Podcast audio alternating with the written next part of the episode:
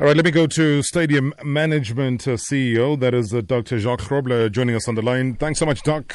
I'm sure you've been listening in. Welcome to MSW. Absolutely, I've been listening. Thanks for having me, Rob. These kind of acts are just becoming more and more prevalent. Is there a reason? Have you picked up on anything? And are we doing the right thing to try and combat it? Robert, obviously I can't talk about what's happening on a national basis, but at Stadium Management, in particular the FNB Stadium, we've been focusing on Act 2 of 2010, the Safety at Sport and Recreational Events Act, and we were following the Act and the establishment of an Event Safety and Security Planning Committee for each event very thoroughly, working with government organizations, working with the Security Officers Board, and making sure that we follow the Act. And we've seen an improvement of what is happening at the FNB Stadium. I'm very upbeat about what we have achieved over the last year.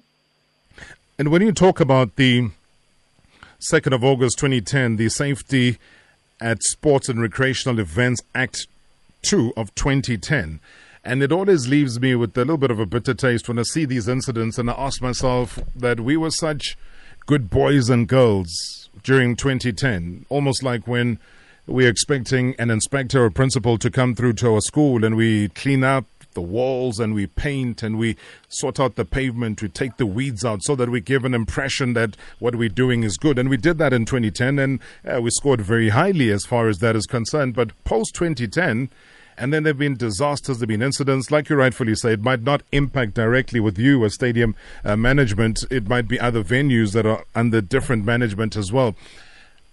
How important is the driving of the messages? I mean, do you get fans that rock up to your venue, for example, that expect to get in for free because their clubs have been touting the fact that this is what they need to do to get into the stadium for free, and they almost push their way through as a result? Rob, no. We haven't had incidents like that.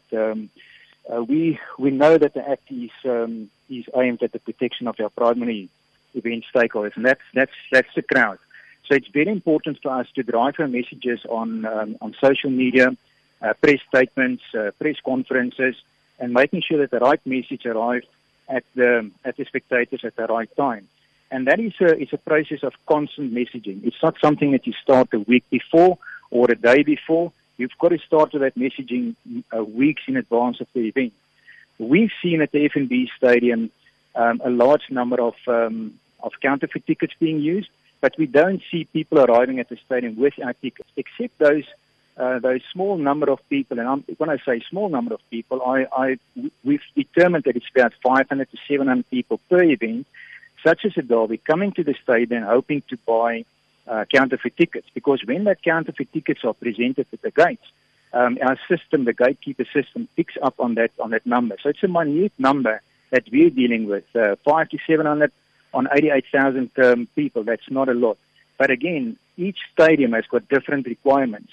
You were talking about 2010 and what we did and the lessons we learned. And I can only give you a reverse answer there, that I see the answer and the solution more than often lying in the budgets.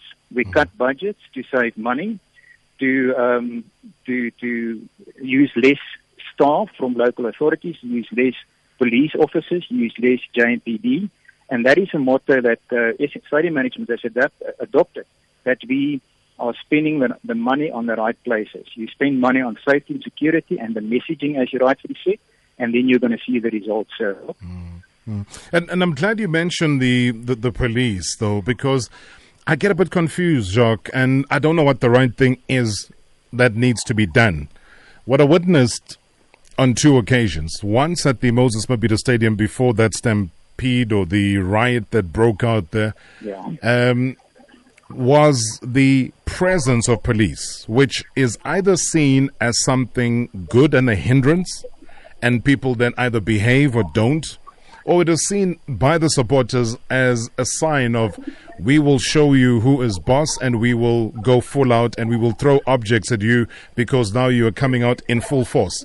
And that worried me somewhat. And I saw something similar again at Loftus over the weekend, where there was just all of a sudden a lot of SAPS that were on the field. Now, that again to the fans either gives an indication that, okay, we can feel a bit safer now, the cops are here, or it can give the people who are literally angry a way to say, we will show the police again who is boss at the given moment. And I know that even Coach Pitso Msimane was a bit frustrated because there was a stage where the cops were even almost encroaching in his technical area where he is supposed to get all the freedom to work and see the game at all angles, and they were now starting to block him, which I thought was obviously unfair.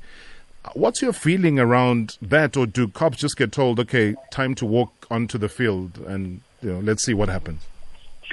Rob, again, if one referred to the Event Safety and Security Planning Committee, that committee is constituted by the police. The National Commissioner appoints a police official, and he then appoints all the other members of the police or of the planning committee, and they will form the JOC and the GOC on the day, the venue operating centre.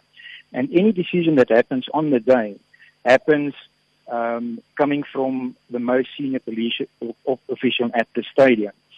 I'm a big supporter of huge and large police numbers. I believe in visible policing, and we deal with visible policing, public order policing, and undercover policing in general at the stadium. But visible policing gives everybody a sense of control, a sense of an organized environment, and it will also make sure that people think twice before they get involved in unnecessary incidents. Again, referring to what happened in 2010, we were having these plans. We were rolled out concentric rings of security around the stadiums and far away from the stadium. And if one look at what happened at Loftus, that incident happened right at the gate of the stadium, right at the perimeter gate, and that shouldn't have happened there. It should have happened 500 meters away from the stadium, where visible policing should have been in place. That's the way we do it at the FNB Stadium. What's the way forward, though? Because, I don't know, when you talk about the joint operation system of the VOC, who sits there and who makes the big call to say, listen, we spot potential danger, maybe go to this area of the stadium to try and avert any of that danger? Rob, that happens in the venue operating centre. Again, it happens under the control of the most senior police official, and every member in the venue operating centre has got a say.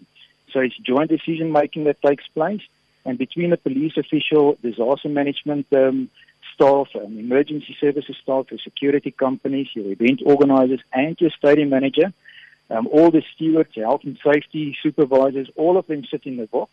And you follow the images on the CCTV system, and based on what you see on the images and the feedback that you get from the gates and the areas where potential danger is lurking, a joint decision will be made. And each person, part of the venue operating centre and the ESSPC, is jointly and severally liable. And I believe that there should be a national coordinating office at the police who provides national training, who deals on a national basis with the Security Officers Board, who ensures that our safety and security staff and also our local authority, police and JMPD members are properly trained in event management, not just in policing. So it's gonna take time to get that system in place, Rob. Because again, Jacques, and this might not affect FNB, because I've watched bus arrivals and everything has been smooth. The home team arrives. There's a certain procedure. They come through. They walk through to the change room. The away team comes through. The same procedure happens as well. When it comes to this whole idea now of gates being shut because now Team X is coming through, we don't want them here. They must go somewhere else. It in the end, it makes everything just look like a joke, where what is supposed to be standard and operational then becomes a mission because of whether it's rivalry or people that are acting otherwise. It just looked extremely untidy. Jacques, how do we get to that point, and how can that be averted now moving forward? I think it all lies in consistency and continuity in your plans and your check sheets, and making sure that your safety and security planning is working like clockwork. At the FNB Stadium, we've done a massive amount of big events where we put more than 60,000 people into the stadium. We do a lot of research and we work on analysis, data analysis, who comes to the stadium, who buys tickets. And we've seen with the last Soweto Derby a couple of weeks ago that more than 70% of our customers were return customers who was at the previous big event. So it's people who listen to what we're saying. They get used to the processes and the procedures. I must commend our spectators that attended the derby because they were so well behaved. If you would remember at kickoff, we had 72,000 people inside the stadium, which is unheard of. Normally it would have been 40,000 people. But that's a sign that the public messaging you were referring to earlier on is working, that our messaging and the social media and the press work is working and the messages get out to the people. But that's one part of what you're doing. The second part is making sure that all your plans in terms of your inbound routes, your outbound routes, where the JMPD will be operating, where the buses need to park, what is the protocols in dealing with the home team and the visiting team. There's a large amount of protocols that need to be followed and processes and procedures. And as I said, it's about the consistency and the continuity in those plans. Not waver any and allow any deviance from those plans as such. Look, just a final question coming through from Twitter, Jacques. TK says, is the PSL responsible for stadium security or the teams themselves, or is it a collaboration? Yeah, Rob, I've listened to what Tim said as well, but we need to understand, we need to follow the rule of the law. And the law says, in terms of SASREA, that the ESSPC will be convened. The National Commissioner will appoint a police officer to convene the ESSPC, and the ESSPC will consist out of the stadium manager. It will consist out of the police, the different formations of the police, JMPD, your stewards, volunteers where applicable, health and medical service providers, members of the health department. All of them forms the ESSPC. So the ultimate authority and the ultimate liability lies with the ESSPC. And that's not one person. The PSL will be part of that committee. And ultimately, the controlling officer is the most senior policeman. And that is the right answer if you follow the law of the rule. Because neither stadium, neither the PSL nor the clubs can be held accountable and liable severally. It is a joint responsibility of the ESSPC. Okay, Jacques, thank you so much. You know, we're trying to piece this together because I also just believe that the communication is found wanting. We would not be in this situation if we're able to communicate more and people understand a little bit more. And I know that we can always call upon you to assist us in this regard. And I want to thank you ever so much, CEO of Stadium Management, Dr. Jacques Grobbelaar, for joining us here on MSW. Thanks again, Jacques. Thank you. Hope you keep going. 100%. Thank you so much indeed. Yeah, voice notes are coming through. Do send those through 0605842250. Marawa, I've attended the rugby twice here in Durban, and the flow of traffic is so nice. But you go to Mabhida, it's a problem. And I don't know why are the police watching game, not controlling outside, not controlling the movement of traffic. Why are they closing the roads when there's a soccer game at Mabhida? It's not like when it's in rugby. Why are the police just standing there, closing the gate, the roads, and doing nothing? It's not fair. Rob, Lonnie again from Brooksheadland. I think this bad behavior that we are seeing in the stadiums, it all boils down to our communities. There's a whole lot of lawlessness that is taking place in the country, and people go unpunished, and then that's where we are losing it. It's true, you go to the stadiums without a ticket, you know you get it there, or you're just gonna bulldoze your way in. Even if you have done something wrong, you have stolen from the hawkers or anything that is against the law, people, they know they won't get punished, or they will be arrested and then on Monday they will be released on a warning or something like that. So I think we need to set...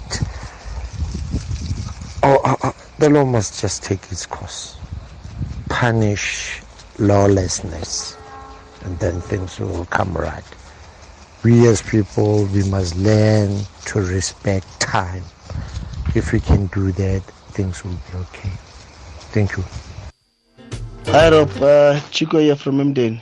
You know what Rob, all these shenanigans that happened and this chaos that happened at the stadium between Orlando Pirates and Mamelodi Sundowns, it's a behavior that we're running away from accepting. It's influenced by the African rituals that these teams perform. Sundowns might have performed certain things where they're expecting or following instructions of the Muti men that Pirates must step into something. Hence, they did not want to Pirates to get into the stadium using a pass. You know, these things have happened before, and we should be adult about it because they are part of the game, and that's why the chaos was like that. It boils down to the use of Muti. Right, that last voice note says it boils down to the usage of Muti. So what does that mean? Does it mean that we must now accept what happens as a consequence, put the lives of other people in danger because of a practice that we must now accept? I don't know. Give me a call, 089-110-2000. You're on Radio 2000. Nkosing Pile Mkunu says on Twitter, it's like we didn't learn from the Ellis Park disaster. Seeing that video, I was shocked, simply because soccer is supposed to be a family sport. How do you bring your family after seeing that? Bigger says, for rugby, they open all the gates to access the venue. And for soccer, only a few. For rugby, they sell alcohol. For soccer, no. For rugby, traffic flows. For soccer, no. That's Loftus. I no longer go for soccer over there. And that is what I'm trying to say. It's not one person. It's a whole lot of people having a negative thought about football and trying to get there because it is a mission.